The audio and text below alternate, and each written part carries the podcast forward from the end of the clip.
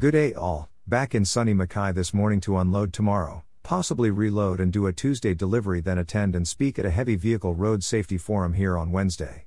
Then I'd load Thursday in Rockhampton and home. Floods tried to delay me on the way home last week, but I just beat them closing the road. We all make plans, sometimes you wonder if it is worth it, but if you fail to plan, you plan to fail as the saying goes. Floods etc. are hard to plan for and it seems airline fittings letting go after getting a new airbag can be much more an issue. That fitting caused me a lot of grief, lost sleep and concern on whether I would be able to achieve all the stuff I had planned for the next week plus.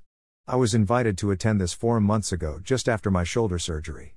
As we run up here a bit, I thought, instead of losing days off and flying about, and from Dubbo it would have been at least three flights each way, I thought I would try and sort it with work in mind.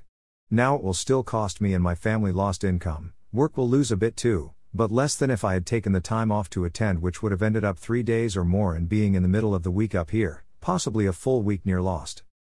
The federal funding for truck rest areas is a leap and a good one, but we are not only coming from such a low base, we are years behind and much has been done wrong and money wasted.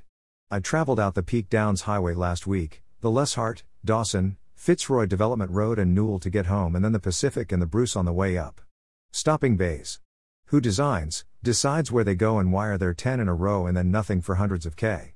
Out of Hay, into Roma, north from Emerald, someone has made an effort to put them in.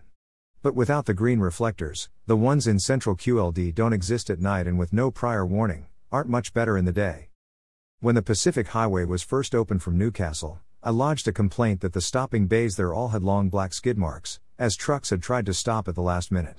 On the Peak Downs Highway, west of Nebo, most are at the bottom of a hill, similar on the Pacific now, but even worse, many are round corners. How can you design and build a road safety feature that completely ignores trucks? Some of these sites are round blind corners. A fully loaded semi, let alone a B double, will pull out at a few kilometers an hour and take some time to accelerate, yet the highway traffic will come round the corner and find them barely moving. Is that safe? On the Bruce, there are currently many work sites, yet I did not see one of them that will include a truck rest area, let alone stopping bays.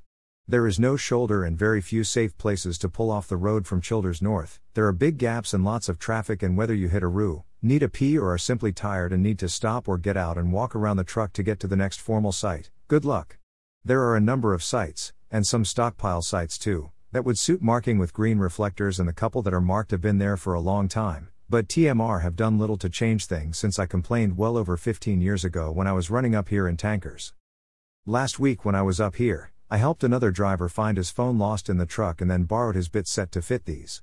Having seen them before, and you can get them powder coated as well, but as shown are $460 plus GST as set from Warwick QLD and you can phone on 0432176366. They make good use of the space and are worth the money and fit straight on. Just for fun, old mate had been and done his washing. The small machine at the BP was not up to the task and he had to go to the laundromat, but this clothesline worked well. Till next week, safe traveling, Rod Hannifey.